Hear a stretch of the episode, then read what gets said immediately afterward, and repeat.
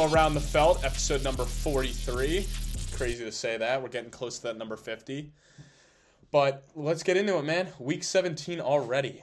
Come It on now. crazy, Reagan. A lot of news. We're recording on Wednesday. We just recorded on Tuesday. So for a 24 hour span to have this much going on in the NFL, I mean, it's the crunch time of the season. Yeah, speaking of that, so this uh, you're listening on a Friday, that's why. So there might be more breaking news. We're recording it Wednesday night. You're listening on a Friday or Saturday, so a lot might change in between now and then, so always keep that in mind. Yeah, your boy's gonna be at the Pinstripe Bowl tomorrow. So got to record on a Wednesday. Started off, man. The Broncos bench Russell Wilson for the remainder of the season to avoid the injury guarantees in his contract for 2025. They're going to roll with Jarrett Stidham, even though they're not technically mathematically eliminated from the playoffs. Reagan, was this move shocking to you like it was to me? Well, yeah, because it would be. It's only shocking in the sense that they're not mathematically eliminated. Like it doesn't shock me that they do that, but the fact that they still have a chance is wild to be doing that. Because Russ is having a, a good season. Mm, he's having a decent season. I had to, I'm not gonna say a good season. Statistically, it looks good, but the But, offense has been struggling as of late. Yes, It- like outside of the last like basically the end of the fourth quarter, they looked terrible against the Patriots. It took them a while to wake up.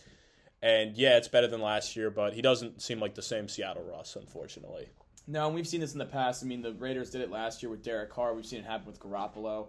Just because if he were to suffer a serious injury, Yeah. it the that money in 2025 would be fully guaranteed. So they're already on the hook for 24, but it just gives them financial flexibility that if Sean Payton feels like he has a better option, like you already have the loss costs. Like the dead mm-hmm. cap's already hitting for 24. That's a sunk cost. You can't take that in consideration. I do what's best for the future.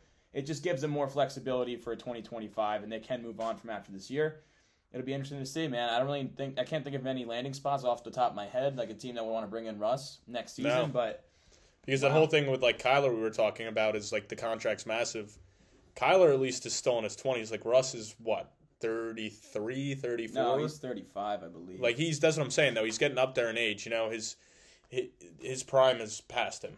Yeah, and and the the Raiders this year are, are on the hook for some money from Derek Carr. Still, they just released him and he could sign wherever he wanted. Yeah. they still had to pay him. It's it's most likely to be the same thing. It looks like Russell Wilson, barring injury to Jarrett Stidham, has played his last snap as a Denver Bronco. The Giants named Tyrod Taylor the starter this Sunday versus the Rams over Tommy Cutlets. Reagan, we talked about this yesterday. I don't agree with the move. What do you think about it? Uh, yeah, I also do not agree with the move. I mean, for you, you could yell, "Go, let's go, Big Blue!" But I feel like as a Giants fan, you're not happy about this either because, to be honest, Tyrod is the better player, but it just still doesn't make sense because, like, like we already talked about, you want to play the guy with youth, give him more experience because it seems like Cutlets will be your backup for the near future. And if Daniel Jones isn't ready to go next year, or you have a rookie quarterback and you want to give him a you want to let him learn a little bit, you're just hurting your chances and DeVito's growth, I'd say, at this point. Yeah, it's it's odd. I mean, Tyrod does give him the best chance to win right now, but you're already mathematically eliminated. You're picking Yeah. fifth. You can move up as high as three. So, in that sense, it doesn't really make sense. Tyrod's off the team in two weeks, literally off the team, like mm-hmm. not under contract, and they're not bringing him back because Like, you're get outta Jones here. locked in. So, it is weird, but it does show, I guess, the guys in the locker room that the regime is not giving up, that the coaching staff's not giving up, and I know it's it's that intangible impact, but at the end of the day, I don't necessarily agree with it. Now, the biggest thing that I like about it is I'm in my I'm in my Superflex finals, Reagan. Amazing. Who's who's my QB one? Justin Herbert out for the year. Oof. Who's my QB two? Russell, Wilson. benched. Benched. So I picked up Tyrod off of waivers. I'm rolling into the- Tyrod Taylor, Last right? week my quarterbacks were Russell Wilson and Bryce Young. This week I'm rolling with Tyrod Taylor and Will Levis in the finals, baby. Mm. Gotta love fantasy football. Well, congratulations on your championship, good sir. Well, I didn't win it yet, but we're, we're in it. We're, no, you're lock. You're lock. yeah, you're, that's right. Tyrod's gonna go I know. off on Sunday. What are we gonna do? Slurm it. In other quarterback No. news, another benching. Sam Howell benched for the remainder of the season. Another Jacoby that- Brissett to take over this after Howell got benched in both games previously. Man, Reagan. I mean, this one, like in the same perspective of uh, Cutlets, just doesn't make sense. But th- this one's slightly different, just because I guess you would have to say all confidence has been lost. Like it's got to be devastating on a young quarterback. Like you're playing a team you can beat, you're not having any success, then you get benched. Your backup comes in, brings you guys back to the point where all you need is a 50 something yard kick to not go in and you win the game. You know what I mean? So Yeah. I think his confidence is shattered right now, where I think it would be good for us. It, it would almost hurt his development for him to continue to play right now.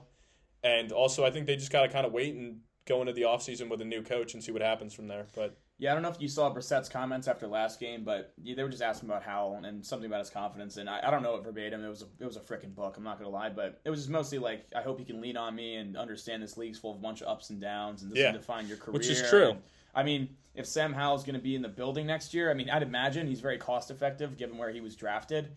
But I think it's highly likely Washington takes a quarterback in the first round. And with Arizona ahead of him, it's going to stick with Kyler. And like you mentioned, Reagan, if the Bears do decide to stick with Justin Fields, with a new ownership group and a new staff in place, could the Commanders move up to number one to take Caleb Williams if that pick is available? well, bring the hometown kid home, huh? I think that would be something they would seriously consider. Yeah. And I think, I mean, it- and it honestly, it sucks for the Giants because now it looks like Washington's fully in the quarterback market. So if the Giants were going to go quarterback in your division, they're right ahead of you. So Yeah. we need Jacoby Brissett masterclass game against either San Francisco or Dallas, so the Giants can jump them in the draft order. yeah, because this is a Giants podcast, and that's I'm just saying, effect. as a fan, I, I, I that's that's No, I'm, my two I'm cents messing. I'm messing. I'm messing with you. But yeah, no, I, I think honestly, like from a gambling perspective, do we sprinkle Washington, Caleb Williams landing spot? Like, I actually like. I don't know. I think it's happening. are, but I think you just convinced that, me. that is very intriguing. yeah, I- it really I is. mean, they do see, and honestly, the hometown reunion too. Like he's from Yeah. right around that area. Yeah. So, actually, uh, That's why he doesn't want My- to play for the Bears. cool story. My cousin's boyfriend went to the same high school as him and knew Caleb Williams as a kid at Gonzaga High School.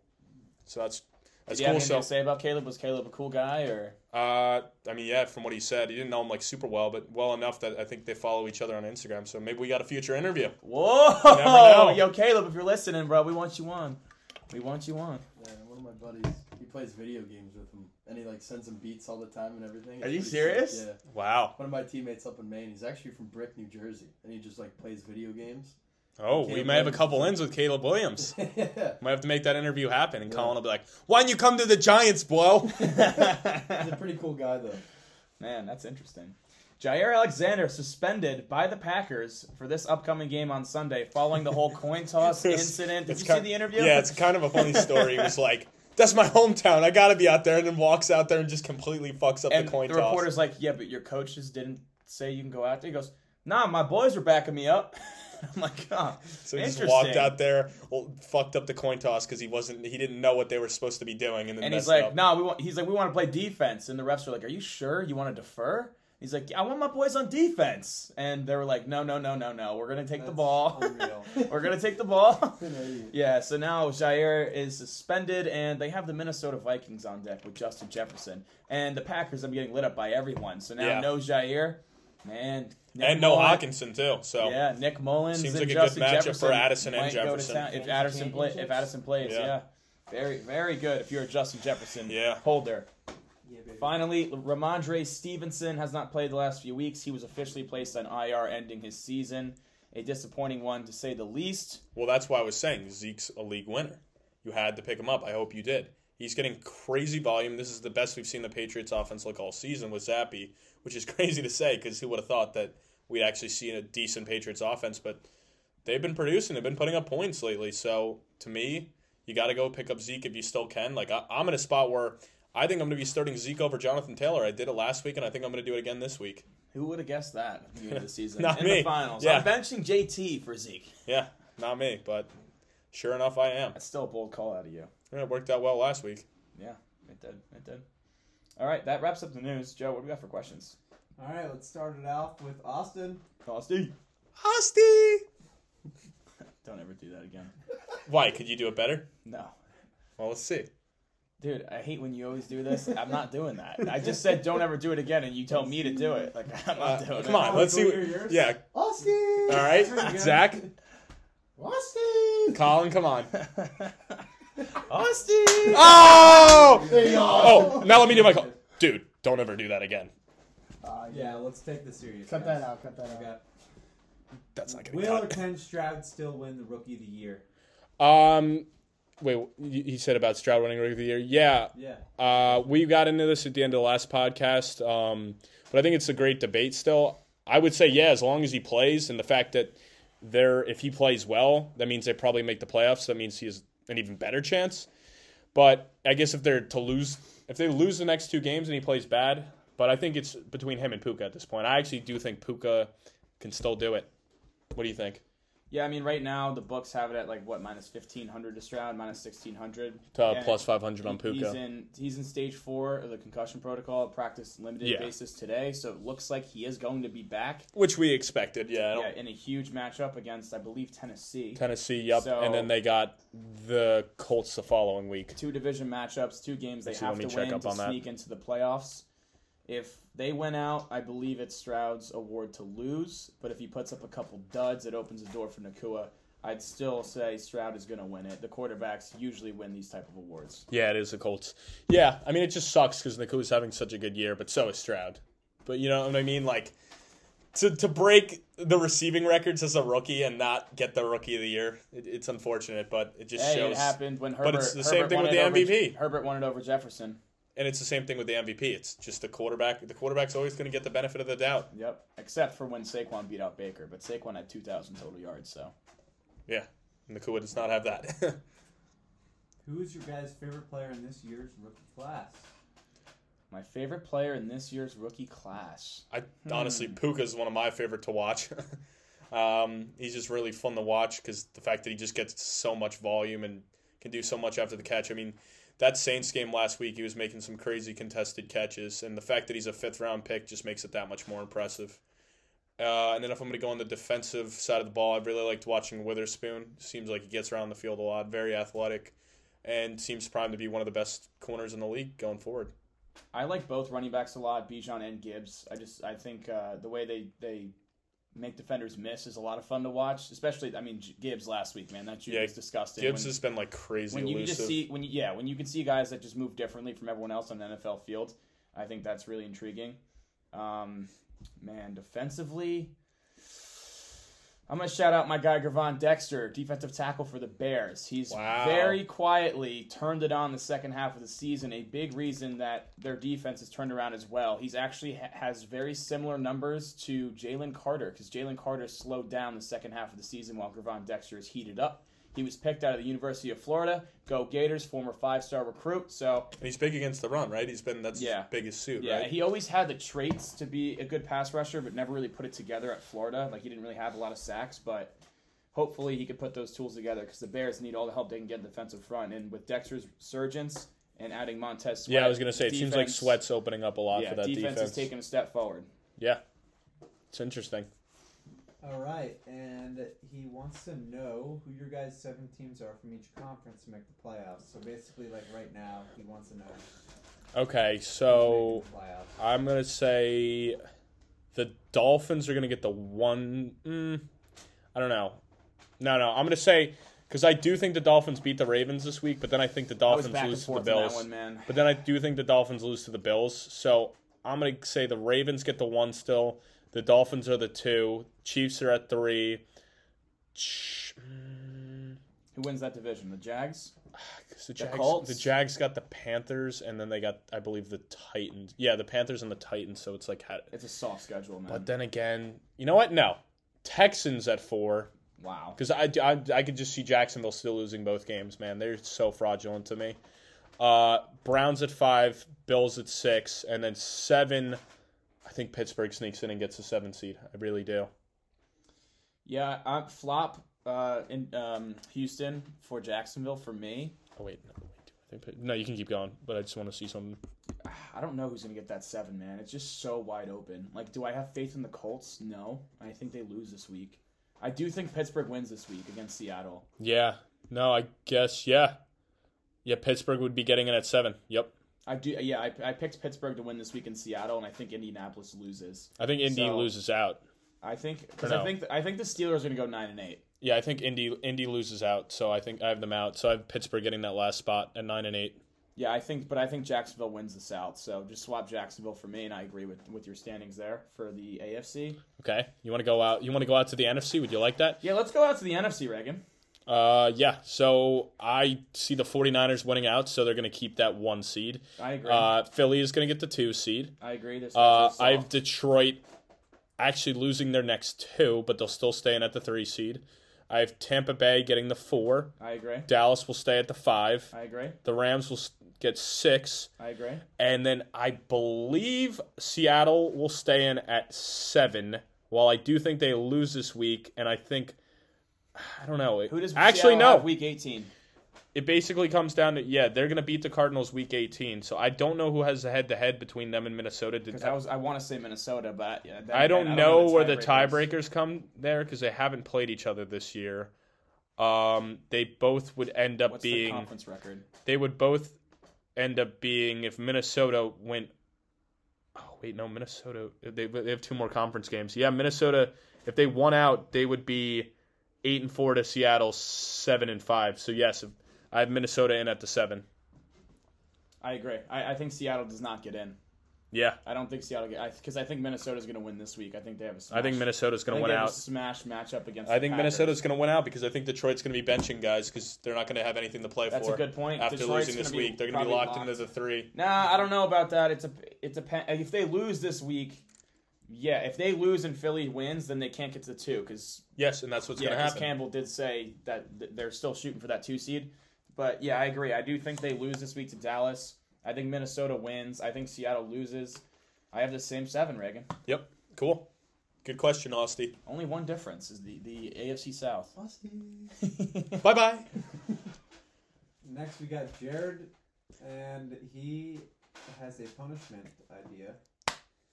Loser needs to do the record yourself getting ready to do a very normal task video thing. I'll send it to Joe for reference. No, I saw this. I saw this. Someone said that. I don't know what that. that means. No, you didn't see. Someone No. said that to me today, bro. It's, It's so actually funny. so funny you said that. Someone sent it to me. Like someone said this has to be the punishment. It's like some dude and he's like going throughout his day and he records himself like taking a shower, getting changed, going to the grocery store, just setting up a camera across the store of him like picking up produce. and then as he's like in the checkout line, like the lady's bagging his shit and like she peeks at the camera and it's just him just standing there like setting up the camera. Then he walks out of the store, has to walk back over to get his camera, sets it up outside the store all the way over. And it's him walking through the parking lot. And it's Jared, it's the most ridiculous. The amount of time you take to make that video, it's so ridiculous. Jared sent me that video, and on the caption on the video is Jalen Hurts if like 250 pound men are not pushing his butt. yeah, it's it's dude, it's a very cringy video. I'm not gonna lie. Fun, I mean, yeah, that would be pretty funny to do. Is that all we got? Uh, yeah, that's all we got. But I got a question. Uh, New Year's is coming around, so what's your guys' New Year's resolutions? Oh, I got one for you, man. Get better at the big bets. I got one to you. Come up with some new crap. I'm mad. Bud's pissed. Bud's My pissed. resolution is to find a new co-host. Jake takes. Come on down, buddy. Uh, yeah, I'd say probably just to be the best version of myself. You know, really, really uh, work on myself and uh, be the Reagan I want to be. You know, I don't think I don't think I know enough stats. So I'm gonna get, I'm gonna hit the books this New Year's, and I'm gonna I'm gonna get some more stats for you guys. I gotta improve my stat game. Yeah, for sure, for sure. Probably try to get laid a couple more times this year.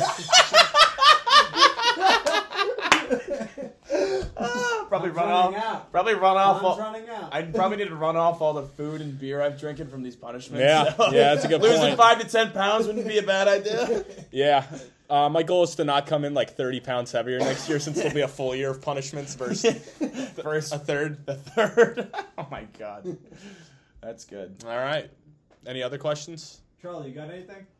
No, not off the top of my head. Oh man, oh man. All right, guys. Well, we're gonna take a quick break. When we get back, we're gonna hop into these Week 17 ball games.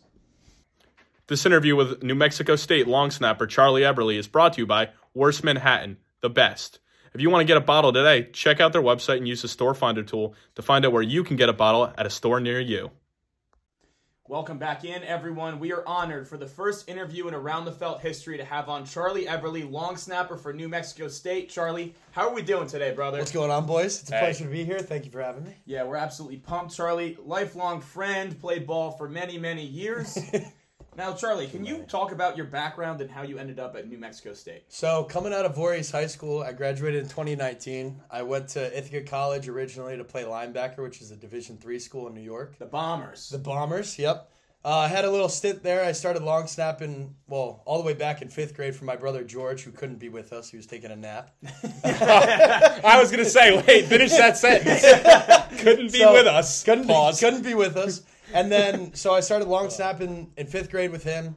and then it led all the way up to high school. Through high school, got to Ithaca College, didn't really take it seriously, and then we had a JV team where I started long snapping. and I got filmed there. So then COVID happened, and I was like, screw it, why not try to take a uh, chance and go Division One to play long snapper and just do that, no more linebacker or anything. So I got a couple offers from like Stony Brook and the University of Maine, and I went to University of Maine, redshirted my first year, started my second year, got some good film, and some of the coaches at New Mexico State, where my brother was playing at the time, uh, saw my film, and I graduate transferred to New Mexico State, and I uh, started there this past year. We had a pretty good season. Absolutely, the best season in Mexico State history. Am I, Yeah. am I wrong? Apparently, that's what they say. Is that because Charlie Eberlie came I over think- and started snapping? It or might have to be something to do with the Charlie it's Eberlie definitely effect. part of the equation. Yeah, so you got your undergrad at UMaine, and now you're Yep. doing your grad degree at New Mexico State. Yep. Books first. My Books MBA. first. Yes. Graduate That's student. what they say. Student athlete.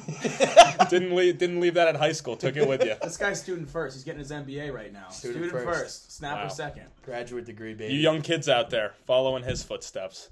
Tip the cap. Tip the cap. Now, Charlie, here at Around the Felt, we want to personally congratulate you for being named second team All Conference USA. Thank you. Now, when you Yeah. decided to snap full time, could did you imagine that you'd be where you are now?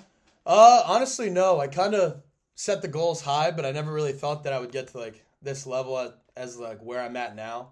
But I mean, like coming out of it, I kind of have good coaches, and I got to give all the credit to them because I wouldn't be where I am like without them. And then obviously my brother, we have a uh, field goal post in our yard, so we've been Yeah. training there for since I think it was the uh, the Giants' first Super Bowl. That was when it was put up.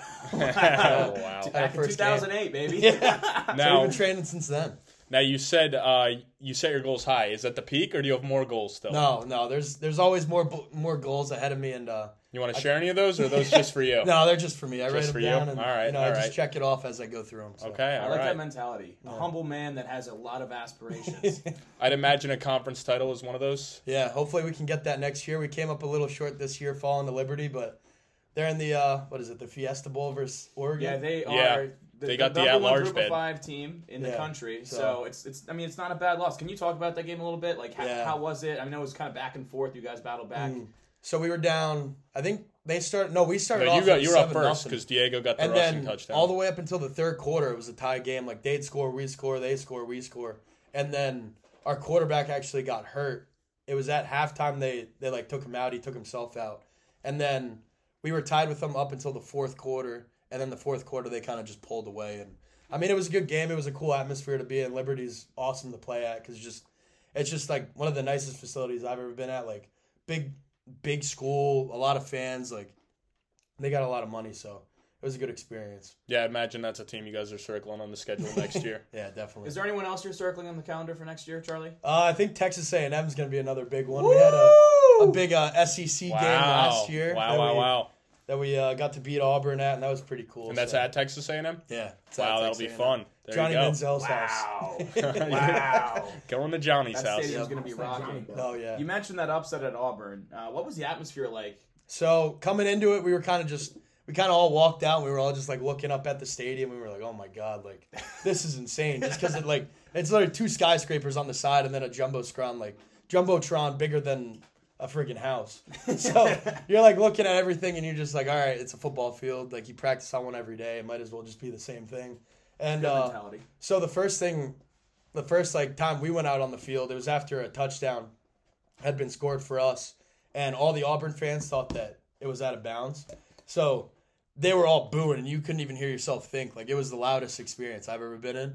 And all I'm looking back is like I'm looking back at George, like waiting for him to tap his finger because it's like on the short snap he goes like that, and all I hear is the announcers like name like uh, Ethan Albertson, who's our kicker, who had a really good year. It's like E- Ethan Albertson with the kick, and it sounds like uh, Road to Glory on uh, college football. Oh, Like that's all. That's all I was thinking about. I was like, holy crap, cool. this is That's a throwback. Yeah, and so I'm looking through my legs, and I snapped it back, and then we had a couple more plays throughout the game, and they were pretty big, and I don't know, it was just an experience that will never match anything that I. What was I the think in my final? life. 31-10? 31 to 10. We beat them by 21. Wow. We, they had, uh, I think it was 88,000 people there, and we cleared it out. You broke That's 88,000 awesome. hearts that day, Charlie. Wow. Yeah, there was a lot Now- of memes, kids crying and everything. Did you get any tackles in the game? No. All right, so only one Eberlie recorded a stat, one timeout called. yeah, one Do time. you wanna Yeah. wanna elaborate on that a little So- bit since you said you could speak for him? so we had a uh, fake field goal drawn up. This was after our fake punt, actually, that our uh, personal protector got. It was like a 25 yard gain on fourth and fourth and five coming right out of the third quarter, and we go down to the we go down to the goal line, and uh, I'm like, oh shit, we're gonna kick a field goal. It's like we're gonna get three points on the board. And our coach is like, "You're running the fake," and I was like, "Oh my god!" Like, so the fake, the fake was I, we we motion out. The whole line goes to the left, about like eight nine yards out to the left, and then there's a tight end and another tight end like standing right behind me, and I snap it to George, and I go out to the right for a pass, and I was supposed to catch it and run, hopefully run into the end zone and shed a couple SEC linebackers trying to tackle it. so we we motion into it, and uh, last time out of the game, George calls a timeout, and I don't think I've ever seen so many coaches get so angry in my entire life. It Now, did, like did a- George ever talk to you about why he called the timeout? What was the reasoning? because our O line went to the left. It was me in the middle, and then two more guys on the right, and then six SEC linebackers to the right. So Numbers didn't match up. the odds were very stacked against us. So Oh. yeah, it was probably a better better option that I didn't get my head taken off. So I was kind of pissed I couldn't Score a attempt to score a touchdown at an SEC school. Gotta But- love it. Gotta love it. I'd, I'd rather not get hurt. So I guess it was the best decision. Well, I mean, speaking of getting hurt, I mean, you're probably one of the most protected positions in the game. I'm not saying it, but I've heard people saying like it's kind of soft that you guys don't have anyone line up on you on the snap. Anything to say to those people that are saying it? Not me saying it. Uh, I mean, I, you, you can line up a couple guys against me. I got my head rocked a couple of times. I know the first game against UMass, I had two linebackers come full speed down at my head. and Oh. That kind of hurt, but You got a penalty called at least? no, I didn't get it. Didn't Oh. get anything. Long snappers don't really draw a flag. yeah, they're, we're They're not, kind of they're a. not Uh, protected like the quarterback. well, our, our biggest job is to go unnoticed while we're playing. So Yeah. I did a pretty good job at that this year. So hopefully I can keep that up going into my sixth year of college football. That's pretty cool. Yeah. Yeah, hundred percent snap success rate, right? I Yeah, mean, that's what- no- yeah. No, bad snaps. That's No why bad snaps. it's all conference. Knock on All wood. conference, yes. The numbers speak for themselves. Yeah. Yeah. Now, a big thing I noticed this year was um, it seemed like you guys had a pretty close knit group. There were a couple Yeah. punters there, a couple kickers there. What, what can you say about the special teams room specifically there? So specifically, it was actually the one of the weirdest rooms I've ever been in. Not not like personality wise, Yeah. but just like the age gap. So we had me, who's 23, George, who's 23, our punter Zach, who he just transferred, but he was 23, and then our kicker, who's actually a day older than me and George, who is also 23. So the four, four starters on the uh, in our specialist group were all 23 years old, and then the rest were either 18 year old true freshmen, and then one kid who's a senior who's like 21 years old. So it was kind of like a weird age gap to where I was four years older than most of them, and then the same age as the rest. So it was kind of weird trying to No balance middle ground, that. yeah. there wasn't really any middle ground. A veteran group, though. Veteran, yeah. veteran group veteran on the field, which is why I mean, special teams matters. It's a third aspect of the game. People want to talk about it. Yeah. Veteran group. Now, do Always you- helps. Always Speaking of veterans, do you have any uh, long snappers you look up to in the NFL? Maybe model your game after? Uh, or is it not is that- it something that you don't really look up at? The one that I kind of look up to is uh, Luke Rhodes. He's the snapper for the Colts. He's been a All Pro selection. I don't know how many years, but he's been, he's pretty good. And he, he used to play linebacker actually in college. So I mean, like I, it's not like I'm playing linebacker in college. I'm not trying to model my game after him, but he's a good guy. He's really relevant on like uh, Instagram and everything. So Well, you still got to go make tackles too. At the end of the day, it's Yeah. not like that went out the window. Yeah, Like, and I had a, I had a couple tackles this year. I played. I had one at FIU, and then I had another one uh, against University of New Mexico, but it was a flag.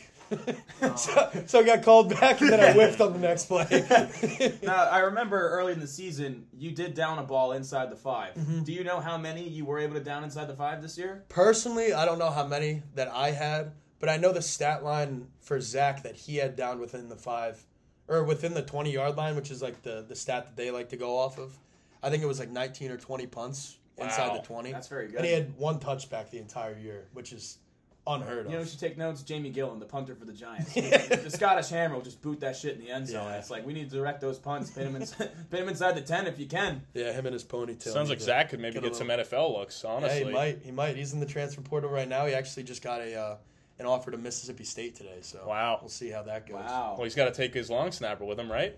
Nah, no, we're gonna, we're gonna call it at three schools. We're not, we're not going to the Schools. fourth. All yeah. right, all right. We're not gonna go to the fourth. Our man is happy Yeah. in his cowboy hat. the Aggies, baby. The Aggies. Well, you guys got any questions? Joe, Zach, you got anything to ask him? How you liking living in New Mexico compared to New Jersey? It's a lot different. It's a lot drier and honestly, like the last time we saw rain, like it'll it'll drizzle at night, but like actual rain was probably early October. Wow. So coming back here and it raining like every couple of days is like kind of crazy. But it's just like the landscape and the just that all the outdoorsy stuff that you can do out there is like a lot greater than you can do here. Just because like there's so much open land and it's not really inhabited, I guess. And there's just so many like few people there that it just makes it a lot more fun to like go out and like go up into the mountains and adventure, I guess.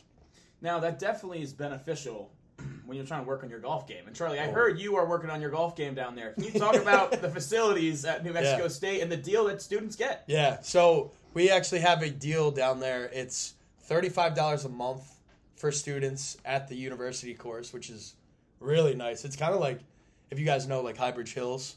Yeah. It's Sure, most of It's our like a link. it's like a link style. yeah, it's a, yeah, it's it's really nice. It's uh, it's usually dry and there's always like little road runners running around and like coyotes and stuff.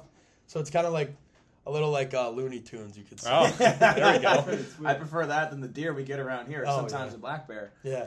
Yep. Yeah. No, it's a it's a really good deal, and you pay eight dollars for the uh, for the cart, so you pay thirty five a month, and then eight dollars for the cart. I think it's like after four p.m. and the sun's up to like eight thirty nine there. So So are you gonna be a scratch golfer by the time you graduate? one could say that. One could say that. We'll see. We'll see what they say uh, when it when it comes down. So to he's it. got bigger goals on his mind next, next year. You- hey, I'm just curious. once, Yeah. once, once he retires from New Mexico State, then Yeah. he can worry about it. Yep. Once we hang Now, uh, speaking of deals, do you currently have any NIL deals? uh, no, I do not. Well, we would officially like to offer you to become an around the field athlete. oh, yeah. Let's go. The first one ever. It pays absolutely Appreciate nothing, it. but you get to rock the merch and you can put it in your bio if you want. That's awesome. Thanks, guys. Let's it's go. uh, Oh, thank you, it's a Charlie. pleasure to be the first ever uh, around the field podcast NIL athlete. We're looking forward to Yeah. having you on again, my friends. Hey, thanks, guys. It's been a pleasure. We'll see you in the pros. Yes, sir.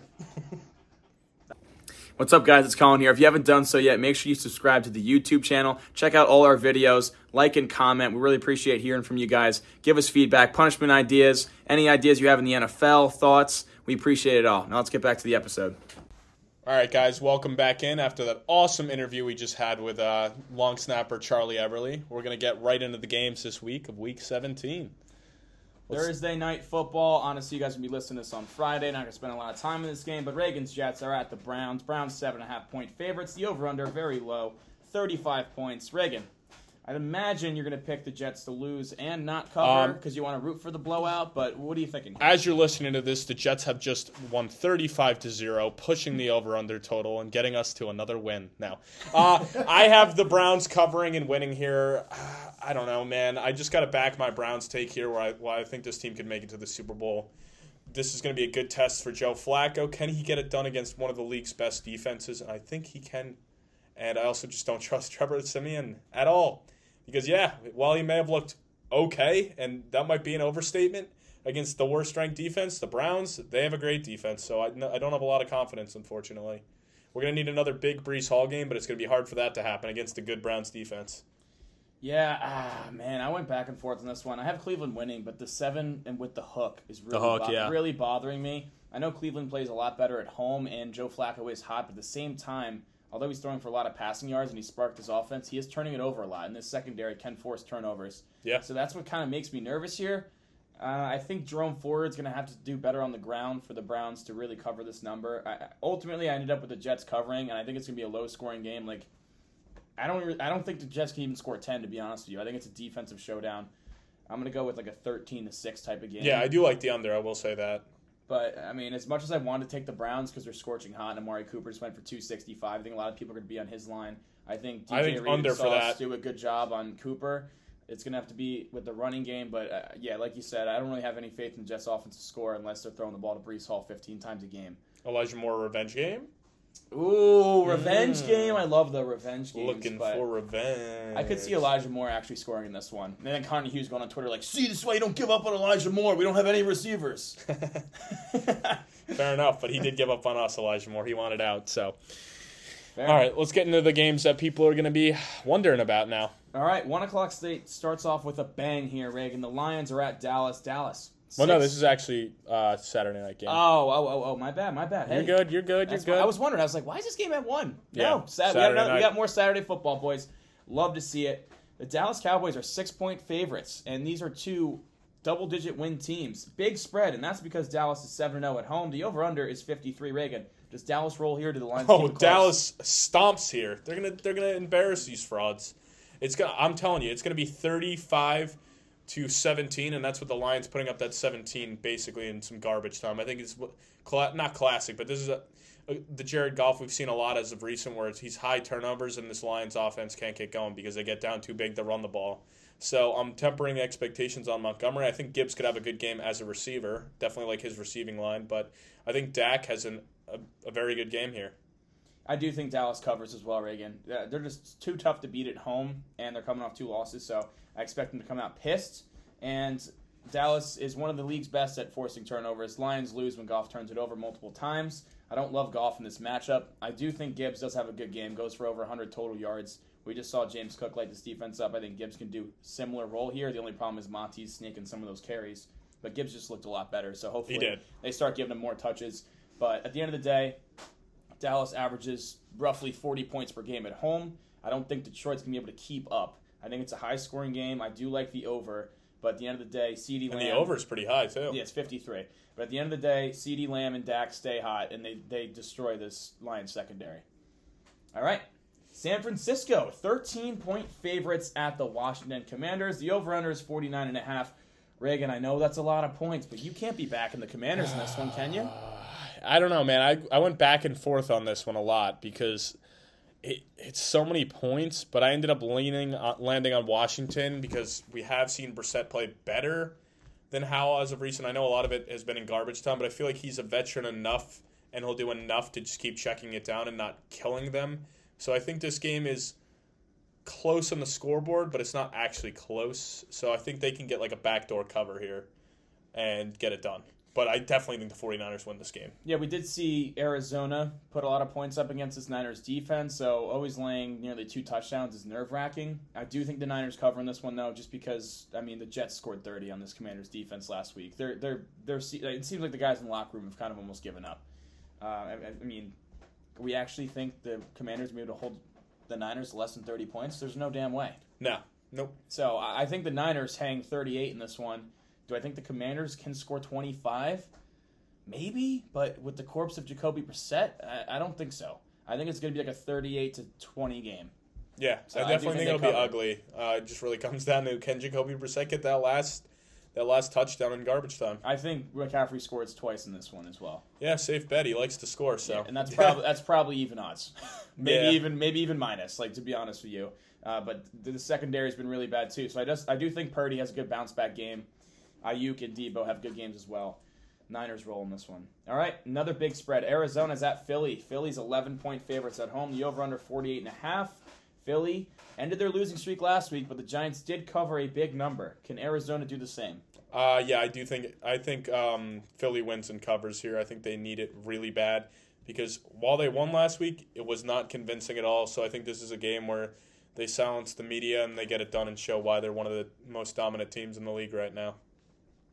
I do. and I think they have to, honestly. And also, Arizona's very beatable on the ground, and Philadelphia's got to get back to their way. So I think a big D'Andre Swift game here.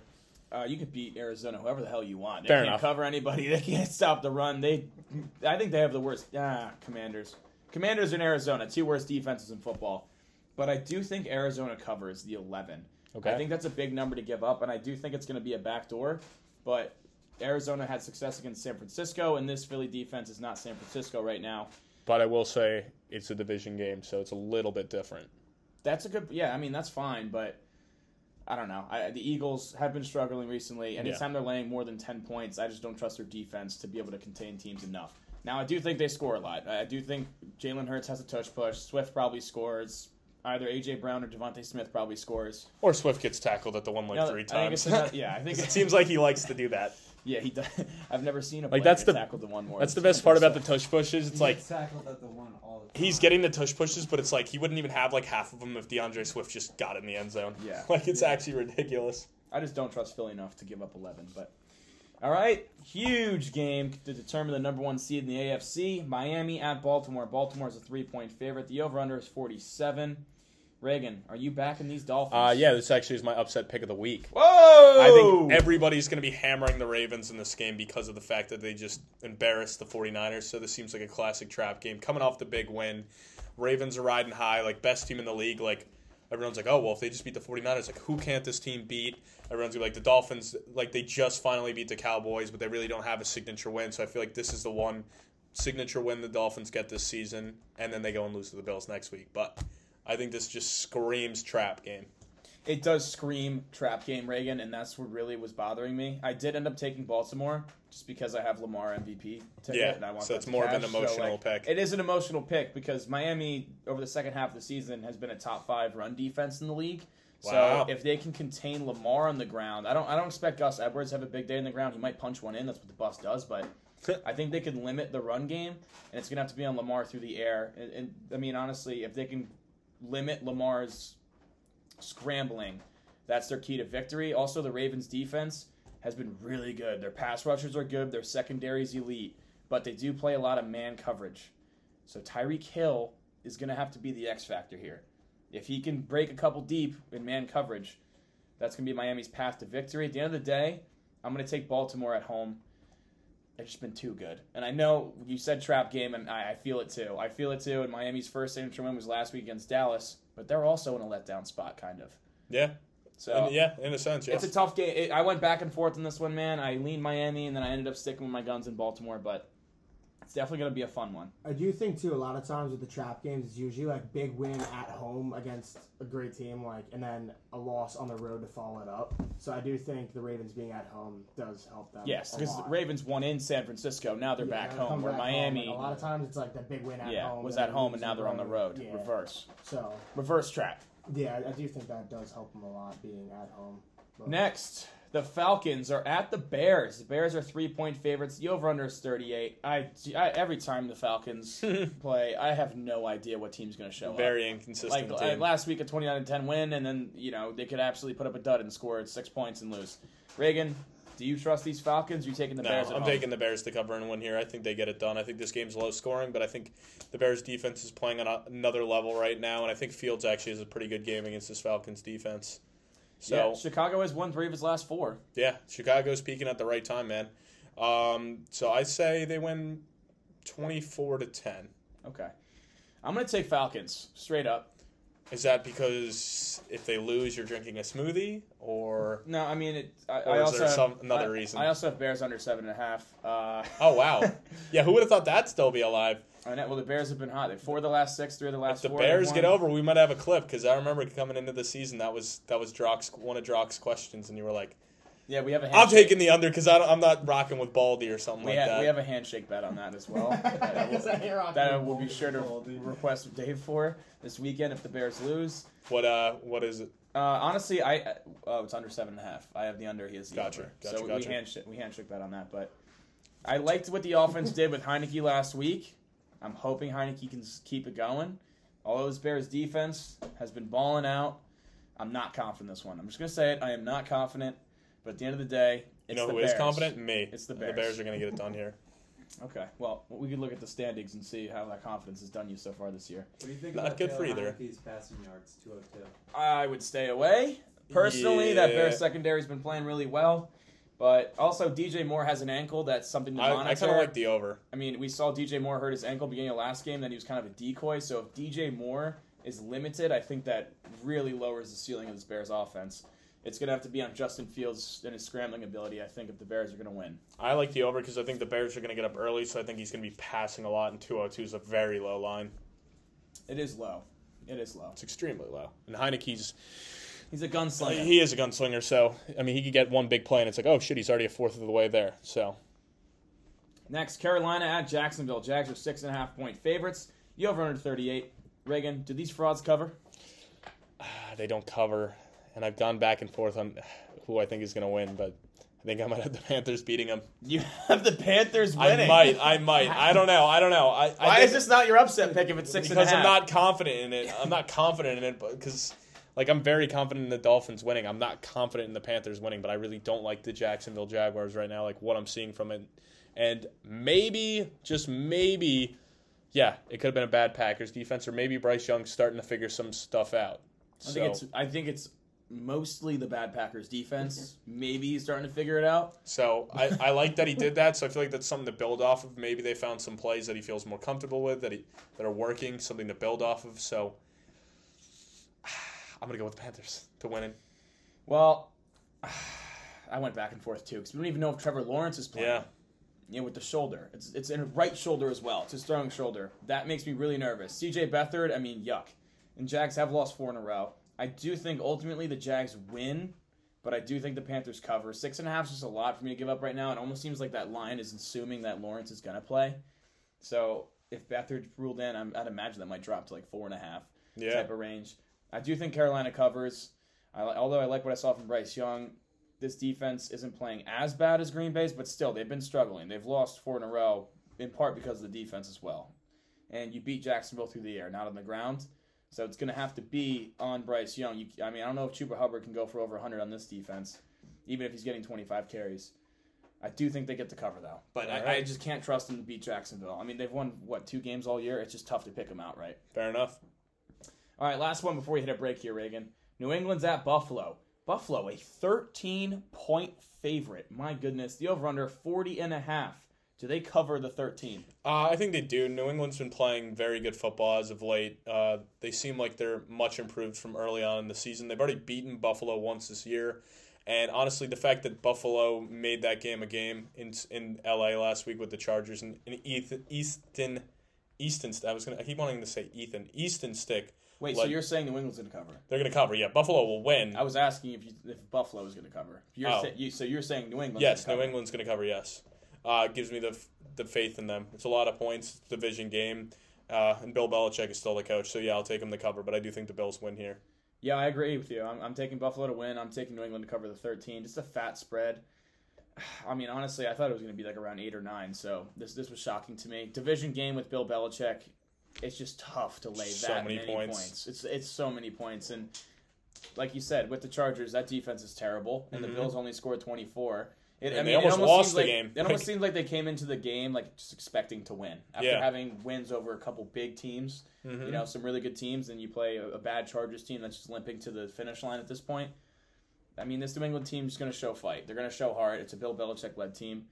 I think they cover, but I think Buffalo has control of this game throughout. What do you think about Josh Allen's rushing yards? It's 27 and a half. I like the under on it, honestly. Yeah, I mean, I think Like this game's going to be ugly, and I feel like Belichick's going to try to do everything with QB spies to not let him do it. To I, be don't know, I, honest, th- I think Belichick historically has struggled with running quarterbacks. yeah, I don't, I don't know, man. I just I, I just like the under, and that might be because we've been burned by Josh Allen's overs before. Yeah, that I'm that I'm saying it, but I, I lean under. I'm gonna go actually go over. I think he ends up in the 30s, um, because I do think that Belichick's gonna try to take away Diggs, and I mean, although Diggs hasn't been a big factor recently, like if Gabe Davis doesn't show up, then a lot of the Which odds are he won't. James Cook and Josh Allen with his legs. Yeah. All right, well, let's take a quick break, guys. Hey everyone, we got four different color hoodie options out on the website. Please make sure to go check them out and get yours now. All right, guys, welcome back in. We're gonna finish off the Week 17 preview. What do we got first, Mister Tom? The Raiders are at the Colts. Colts three and a half point favorites at home. The over under 43 and a half. Reagan, you back in the stash? Uh, no, actually, I got the Raiders winning and covering here. I really like what I saw from them last week. I think the Colts are starting to kind of, I don't know. I feel like the magic they had is starting to fade, and the Raiders are the hot team right now, so I'm going to rock with them. And I really don't want to doubt them because their defense is legit. Like, and I feel like something's got to give here. Is it going to be the Colts' bad defense, or, or basically it comes down to who wins this? Do the Colts defense step up or does the Raiders defense step up? And to me, I think the Raiders defense is playing at a better level right now, so I think they're gonna limit that. And I do think O'Connell will be able to actually do something this week and won't have to rely on his defense completely. So I think the Raiders win like 24 10 here. As a Davante Adams fantasy holder, I really hope Aidan O'Connell can complete a forward pass past the first quarter this week. Now, part of me is taking the Raiders in this one Okay. with my heart because I'm rooting for Antonio Pierce to get the head coaching gig. And they they remind me a little bit of the early season Steelers, where the offense is so anemic, but they just find ways to win and they're playing hard. They dominated the Chiefs up front last week, and that's a good offensive line. Interior wise, I know their left tackle was out, and Jawaan Taylor's had his problems, but the interior is elite. And they dominated. Mahomes running for his life all day. So I think they can do the same thing against this Colts front. And I also de- I definitely trust this Raiders defense more so than the Colts defense. I really just hope that Aidan O'Connell finds Davante Adams because that's their path to victory here. But Antonio Pierce has these boys playing inspired football. I hope he gets the gig. I'm taking the Raiders in this one. With um, Josh Jacobs being questionable and Zamir White's productivity, if both play, what does Zamir White's role look like in that offense now?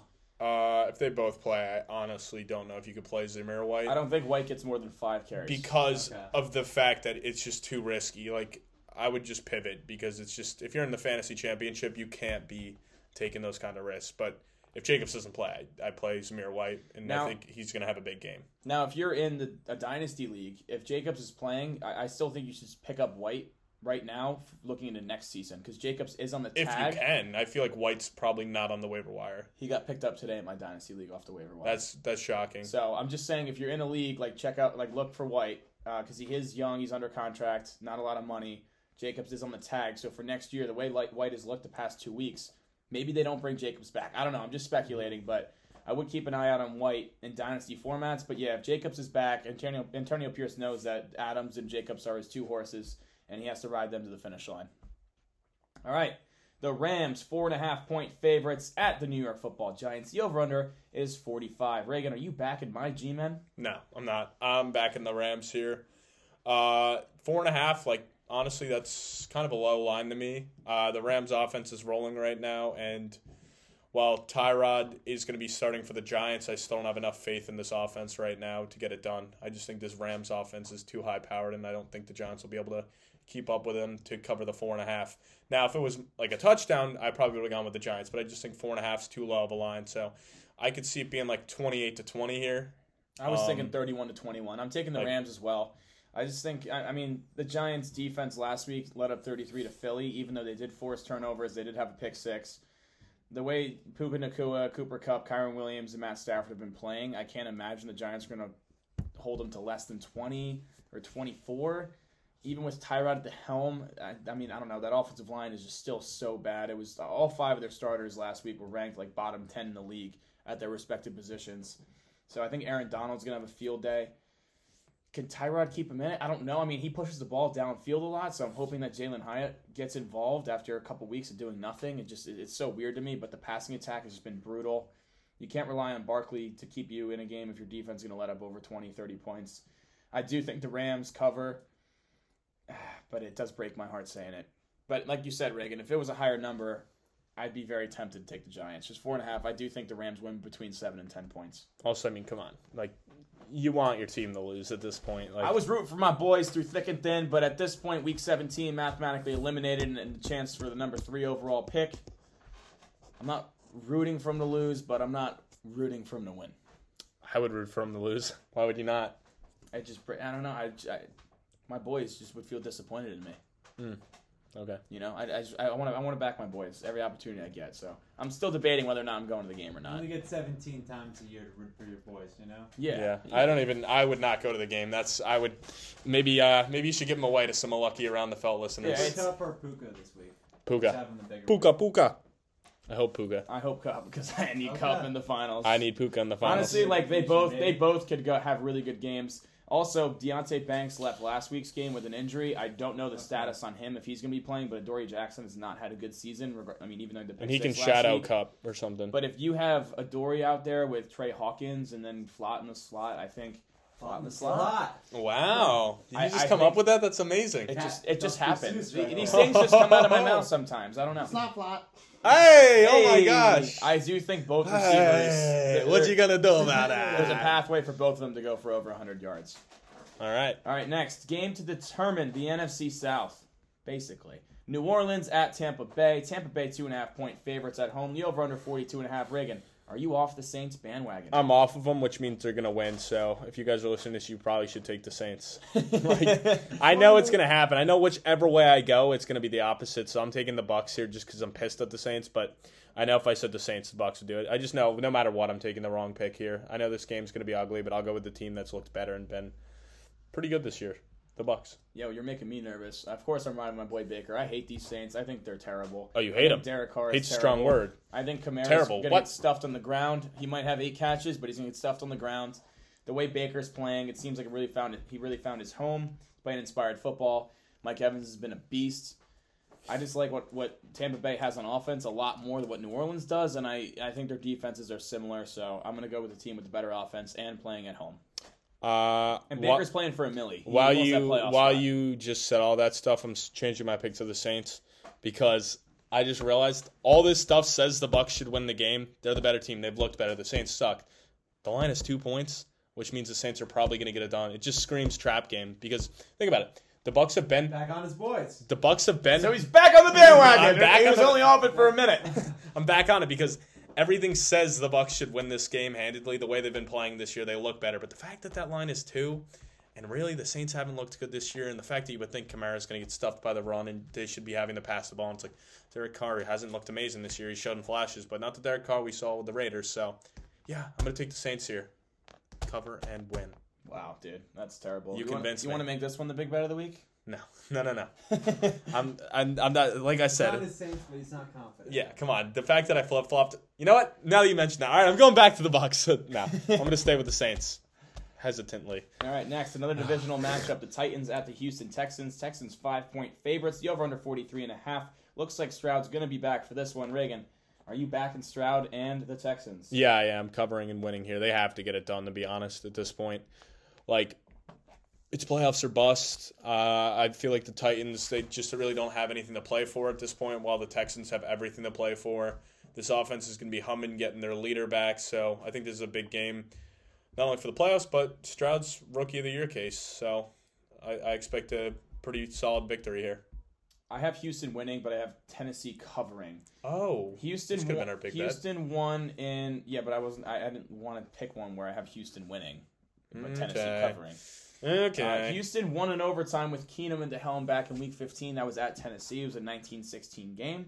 Tennessee has played in four straight games decided by three points or less, and in that time frame, Houston is two and three over its last five. Granted, two of those without C.J. Stroud, but seems like they're cooling off a bit. I think a divisional matchup here. Houston does get it done by a field goal, but Derrick Henry's played really well the past few weeks. Will Levis should be back. He did practice today. I'm hoping Levis has a big game because he's starting for me in the finals. Hmm. I, I, am going to take Tennessee to cover, but I don't think they have enough talent to win. I don't know. I mean, honestly, this Houston offense without Tank Dell and then Nico Collins getting knocked out and then C.J. Stroud, it's just been anemic. So I, it just makes me nervous against a Tennessee team divisional matchup. I think it's going to be low scoring. I would take the under 43 and a half here. All right. Fair enough. 4 p.m. slate. Pittsburgh at Seattle. Seattle's three and a half point favorites. The over under 41 and a half. You backing Geno and the boys? No, I'm actually taking the Steelers here. Uh, I li- I really like what I saw from them last week. I feel like they're kind of back on it. And I, I like this team when they're underdogs. They seem to always get it done when they're underdogs, and then when they get the respect, they come out and play terrible. So, the Steelers are an underdog. I'm gonna back them. If they're the favorite, I'm gonna fade them. I'm also taking Pittsburgh to win outright. Seattle's off You the bought in on Rudolph? Uh, I mean, the way he looked last week, man, how can you not be? Although I would say this Seattle secondary is a tougher test than Cincinnati, but Yeah. the Seattle offensive line ranks 24th in pa- pass block win rate. So I do think TJ Watt and the boys have a field day against Geno. Geno struggles when he's under pressure. And also, Seattle's had eight games decided by one score or less. They like playing close games. In back to back weeks, they've had game winning drives. I think that's a tough formula to sustain. Mike Tomlin does not have losing seasons. I love the Steelers in this one. I think they get it done on the road. All right. Mason Rudolph's passing line is 200 on the dot. Over. Over. Over, over. I like the over. Find George Pickens. Again, please. Guy's a beast. I don't have him in any fantasy leagues. I, I just think he's a fun player to watch, and he's good. And they got to get him the ball. All right, next Cincinnati at Kansas City. Kansas City a seven point favorite. The over under is 44. And this is the big bet of the week. Reagan, what are we doing this week? Uh, yeah, so it's called the Day in the Life Challenge. Um, No, it's like um, let me get the name, the actual name. It's like just like a day in the life of doing like a completely normal task or something. Yeah, it's it's Yeah. really, really, really cringy. I guess. Jared suggested this earlier in the show, but basically you have to just go through your routine day, but you have to film everything, and it's just like super cringy because you have to do all the like mannerisms and all the weird stuff you do throughout your day that maybe the camera's not on during it, but it's more so just going to be funny, and then like obviously it's going to be funny for you guys to watch getting like people's reactions where maybe Colin's at work doing typing away, pitter patting away, doing what he does in the office, and he's just got to have the camera rolling. like Yeah, these these videos are corny as hell. Because this, like, we just watched one. This dude literally records himself walking in the elevator and closing. So what would he do? Go down and then go back up to get his phone? Like it's the stupidest video thing I've ever seen in my entire life, and I think it's cringy as hell. I think it's corny as hell, which makes it a good punishment for us, right, Reagan? Yeah, I think it'll be funny for you guys to watch. It'll just be more of a hassle for us, and then we're gonna have a lot of people just giving us weird comments and weird looks. Like, like the guy went into the grocery store, and there's just people walking by, seeing him filming himself picking out oranges. yes, cringe as hell. And then he has to set it up before he like Yeah. checks out, and they're like bagging his shit, and he's like And just sitting pulling there. into his parking spot with the camera rolling. Like you had to like reverse and get out of. Uh, dude. I don't know. It's it's a pain in the ass. Honestly, that might be the worst part is the time you got to put into it. yeah, but it's corny as hell. I'm taking the Chiefs minus seven. Reagan's taking the Chi- the Bengals plus seven. Do the Bengals win outright or no? no, no, no, no. I just think the I just think they're gonna be coming into this game like it is a must win for them. So I think they're gonna play and keep it close enough that they can, you know, compete. But I don't. No, I don't think they get it done. I think this is going to spark the Chiefs for their playoff run. I think they're pissed off. I think Mahomes and Kelce, the leaders in the clubhouse, are going to get their boys riled up. Uh, I mean, we just saw Cincinnati let up over 30 points to Mason Rudolph in that Steelers offense. Although the Chiefs' offense has scored less than 20 points several times this year, I can't imagine they're going to score less than 20 against the Cincinnati defense right now. I'm hoping Mahomes and the boys get rolling. Please protect them. Give them time to throw. This is a get right game back at Arrowhead. They're going to Browning Head. They know it's they know it's crunch time. They know it's crunch time. If Burrow was playing in this game, I'd take Cincinnati though. Yeah, but he's not. They're going to Browning Head, and they're going to get it done, hopefully. oh, also, since it's seven, we might have to do it together. If Kansas City wins by a touchdown, so Yeah, so yeah, since if it does push, it hasn't happened yet this year. There hasn't been a push, but if it pushes, we got to do it together. So like, I don't know, me and Reagan wake up in bed together, and yeah, or we do our own separate ones. I don't know. We'll see. We'll yeah, see. we'll figure it I out. I think the first one would Well, be anyway, the best. yeah. We don't got to worry about it unless Yeah. they win by exactly seven. The Chargers at the Broncos. Broncos are three and a half point favorites. The over under 37 and a half. The battle of backup QBs. Stidham Your versus boy, Stick. Easton Stick I'm back in Stick. Jarrett Chargers Stidham. are getting done here, man. They played that Buffalo team great last week. They seem fired up. These guys probably played some of their best football all year, and guess who wasn't coaching them? Staley. So I have a lot of confidence in them getting it done, and I feel like the Broncos locker room is going to be a little split here. Like the players see that, and I feel like that causes an issue when you see your quarterback who. While Russ not, might not have had the best season, he's still a good locker room guy. So you think all the players are going to be happy about that, seeing the way that the franchise is treating a guy. So I, I think that really is a big impact, and that's why I'm going to take the Chargers here, is because all this stuff going on in the locker room and stuff, and I feel like the Broncos are going to come out very flat in this game. Everything screams the Chargers should win, which is why I'm taking the Broncos at home here with Jarrett Stidham. I mean, it, let's not act like this Denver offense has been scorching the No, past few it weeks. hasn't. They've, Nope. they've lost three of their last four. The wheels are starting to fall off. I mean, it, that whole Russell Wilson thing about the contract, they apparently started talking about weeks ago, and then Denver went on a little bit of a winning streak. Once they started losing a little bit, it probably wore on them, and the relationship between Sean Payton and Russell Wilson was not there, which I think is a big part to why the offense has been struggling. Although I don't think Jarrett Stidham is a good quarterback, I do trust this Denver defense against Easton Stick. We did just see the Chargers get blown out. Now Staley's gone, but it's an ugly game, man. Not one I'm really looking forward to. But I think at home Denver's defense does enough. Yeah, why why, why Javonte does this Williams game has a good game. Why does this have to be a four o'clock game? Like, let's switch it out with the Ravens Dolphins. Yeah, there's three four o'clock games, and it's like Let's just not put this game on. yeah, it We sucks don't that Red Zone's going to be cutting to this game a bunch. at least it's not on prime time. True. Our prime time game this week. Oh wait, it is it. It is on prime time. Yeah. it is Sunday night. No, what is? Chargers Denver. No, there's no, No, Monday not. night game this week. Oh, there's no Yeah, Monday. Yeah. it's a fourth. Oh, it's 'cause uh, the, New Year's it's 'cause Day. Yeah, college because yep. football playoffs. Yeah. Yeah, yeah, yeah. on Okay. Monday. All right, that makes a lot more sense. I was like, wait, that was our second to last game. Yeah, no, that would yeah, that'd be a awful Sunday night game. that'd be brutal. But this one's good. We're This can get to see good, Nick man. I- Mullen I, and like the This boys. one. I think we can see some points scored. Green Bay at Minnesota. Minnesota's one and a half point favorites. The over under is 46. Reagan, you back in Mullen? I'm back in Mullen. Yes, I am. I think he's gonna have a huge game. What's his? Yes, he is. Yes, I am. Yes, I am. What's his? What's his line at? His passing yards line got to be damn near close to Potential- 300. None of those, none of those lines are accurate. Damn, he's probably Potential parlay leg for Reagan. potentially, potentially that You or want to Jettas. stack and you go you go potentially. Mullens, I go Jefferson. Hmm, I don't know. You want to get you want to get some Addison in there? Maybe maybe Drock gets a little Ty Chandler Well, touchdown. Ma- well, Vikings Ad- same game parlay. Addison has the, Vikings- ankle. That makes the me a little Vikings. nervous. 40s But Vikings, yes. Milk They- can winners. Tattoo it on me. I'm taking Minnesota as well. This Packers defense is god awful. I I mean, everyone in Wisconsin is calling for Joe Barry to get fired. Which screams Packers. Joe Barry gets it done. All right, you changed my mind. Yeah, Joe Barry back against the wall. I'm taking under on shows Nick. You know, his back was against the wall after Tommy Cutlets, who now is benched, destroyed him. And then No. when Baker had a perfect passer rating, and then when Bryce Young threw for over 300. Joe Barry So- legacy game. The fact that Nick? Mullens threw for over 400 Hmm? last week, I'd imagine he goes for 300 plus in this one. And if he's doing that without Hockenson in the picture, that means Justin Jefferson's gonna have a field day. Joe Barry No- legacy with game. no Jaire Alexander as well.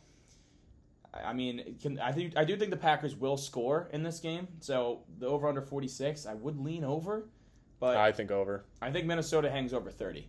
Fair I'm enough. not gonna lie. I, I think they get it done here. I do and too. They keep their playoff hopes alive. Justin Jefferson over 100 receiving yards. Mm. Leg maybe. I don't know if you like taking minus 300 bets. That's true. The, you think it will be? I don't know. I'm not minus 300. I do feel like, like I feel like his line's gonna be damn near close to 100 just because Alexander's rolled out. Uh, no Hockenson. I think yeah, I it'll think be damn near close he to. He was low 80s last week, and he went for what one. 40. 40? Yeah, yeah, I think his line will be pretty cl- pretty close to 100. It might be. It'll be But still, I, I think that hits. So Yeah. I'll take him over 100, yeah. fair enough. I would take him over 100. Yeah. All right, guys. Well, that wraps up this episode. We will uh, see you guys in the new year, 2024. Are you See you ready? next year, I'm ready, baby. I'm ready. See you next year, Felters. Adios. Feliz-